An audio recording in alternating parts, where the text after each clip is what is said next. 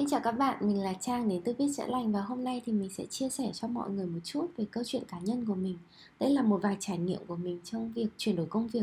Bởi vì bản thân mình thì đã có những cái giai đoạn và những cái thời điểm nghề việc.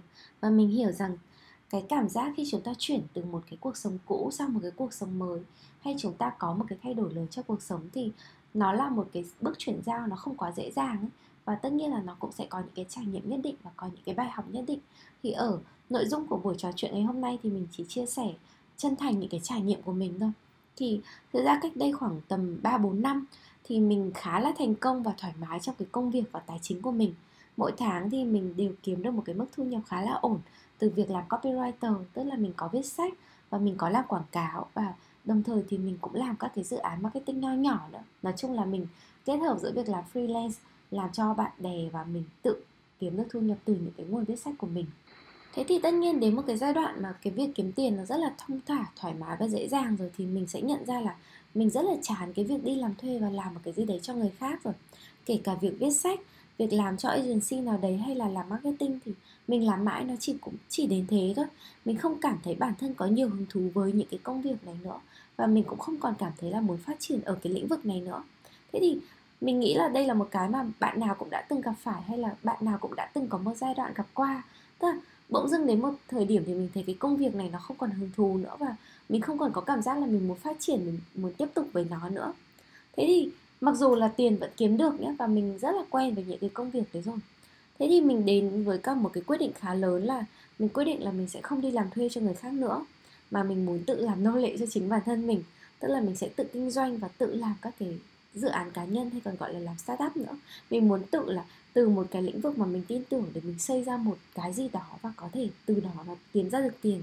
Thì cái dự án Việt Chữa Lành của mình cũng chỉ là một trong những cái ý tưởng mà mình loay hoay và quyết định thử sức ở trong cái thời điểm đấy thôi. Thế thì sau khi mình loay hoay một đến hai năm thì các dự án của mình cũng có thành công, và tất nhiên là cũng có những cái dự án thất bại nữa. Có những cái dự án ra tiền và có những cái dự án làm cho mình mất tiền.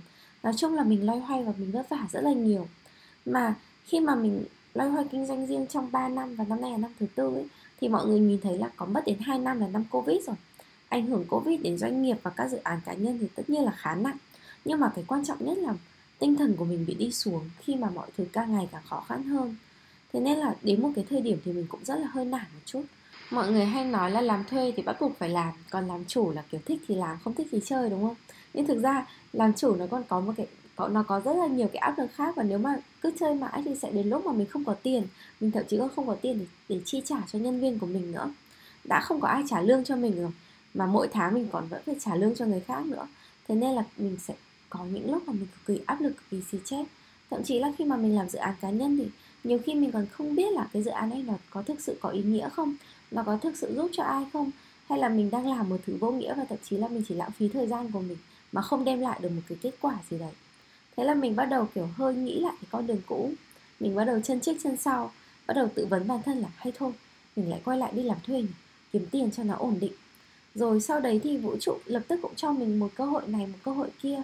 Mình cũng có dự án này, dự án kia để kiếm thêm được những cái khoản tiền nho nhỏ. Rồi các anh chị này, anh chị kia cũng mời mình đỡ làm. Thế thì mình nghĩ là hay là thôi mình đi làm thuê lại, đỡ phải nghĩ nhiều, đỡ bị căng thẳng. Làm thuê thì mình cứ nghe lời chủ nói thôi, còn làm chủ thì đôi khi mình còn phải nghĩ là bản thân mình nên nói gì, nên làm gì, nên hành động như thế nào. Tất nhiên là khi mà mình quay lại với cả cái giếng cũ và quay lại làm những cái cũ ấy, thì mình cảm thấy khá bị bức. Mình cảm thấy không dễ chịu một chút nào, và mình có một cái cảm giác rất là không thoải mái ở trong lòng. Thế thì mình nhìn thấy là ừ, có thể mình có một chút tiền đấy, nhưng mà mình không hề cho được bản thân mình cái gì ngoài một cái khoản tiền và một chút sự yên tâm. Còn lại thì mình có rất là nhiều bí bách và khó chịu, và thậm chí là còn cảm thấy một phần thất vọng, thất vọng về bản thân nữa. Thì lúc này mình mới ngồi lại, và đây là lúc mà mình cần điều chỉnh rồi. Mình cần phải nhìn lại bản thân, mình cần phải tự vấn thôi. Và đấy là giai đoạn mà mình thực hành cái liệu pháp viết rất là nhiều. Mình viết rất là nhiều, mình nhìn nhận lại mỗi ngày. Thì khi mà mình tự chỉnh lại và nhìn lại, thực hành các cái bài tập ấy, thì mình tự nghiền ngẫm đánh giá lại công việc và đánh giá lại tất cả các quyết định của mình. Thế thì ở trong các cái lớp viết của mình, mình luôn luôn dạy mọi người là nếu mà bạn đang băn khoăn giữa hai lựa chọn là lựa chọn A. Lựa chọn A là một cái cũ gì đấy bạn đã làm một thời gian dài, rất là quen thuộc, nhưng không còn mang lại cho bạn cái sự thỏa mãn vốn có nữa. Và lựa chọn B, lựa chọn B là một cái gì đấy mới hơn, bạn chưa biết nó như thế nào, tại vì nó mới mà. nhưng nó có rất là nhiều thách thức, nó có rất là nhiều rủi ro, nhưng được một cái là nó có một sự hứng thú nhất định. Thì mình khuyên mọi người là hãy luôn luôn chọn B, đừng chọn A. Bởi vì A là cái mà mình đã từng làm và đã làm rất tốt. Bỏ A theo B ấy, thì mình sẽ có hai phương án tương lai khi xảy ra nhé. Phương án thứ nhất là B thành công rực rỡ. Cái này thì rất là tốt rồi, tức là bạn chuyển đổi sang một cái mới, cái đấy thành công rực rỡ, bạn có đam mê và bạn có thể chuyển nghề mà không cần phải suy nghĩ gì và bạn đang làm rất đúng, đúng không?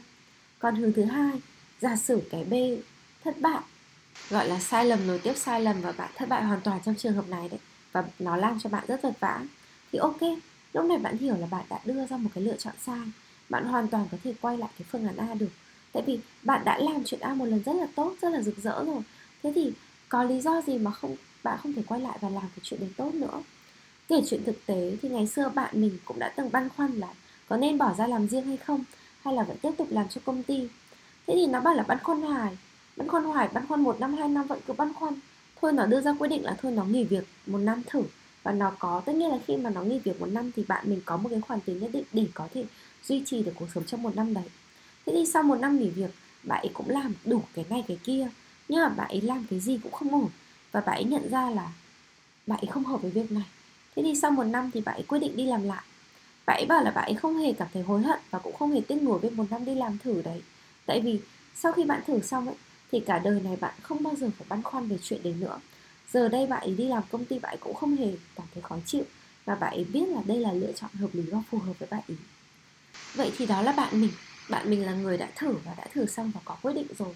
Thế còn mình, mình thì vẫn là người đang ở trong giai đoạn chuyển sang cái B và vẫn đang từng bước từng bước một điều chỉnh để hy vọng là nó thành công.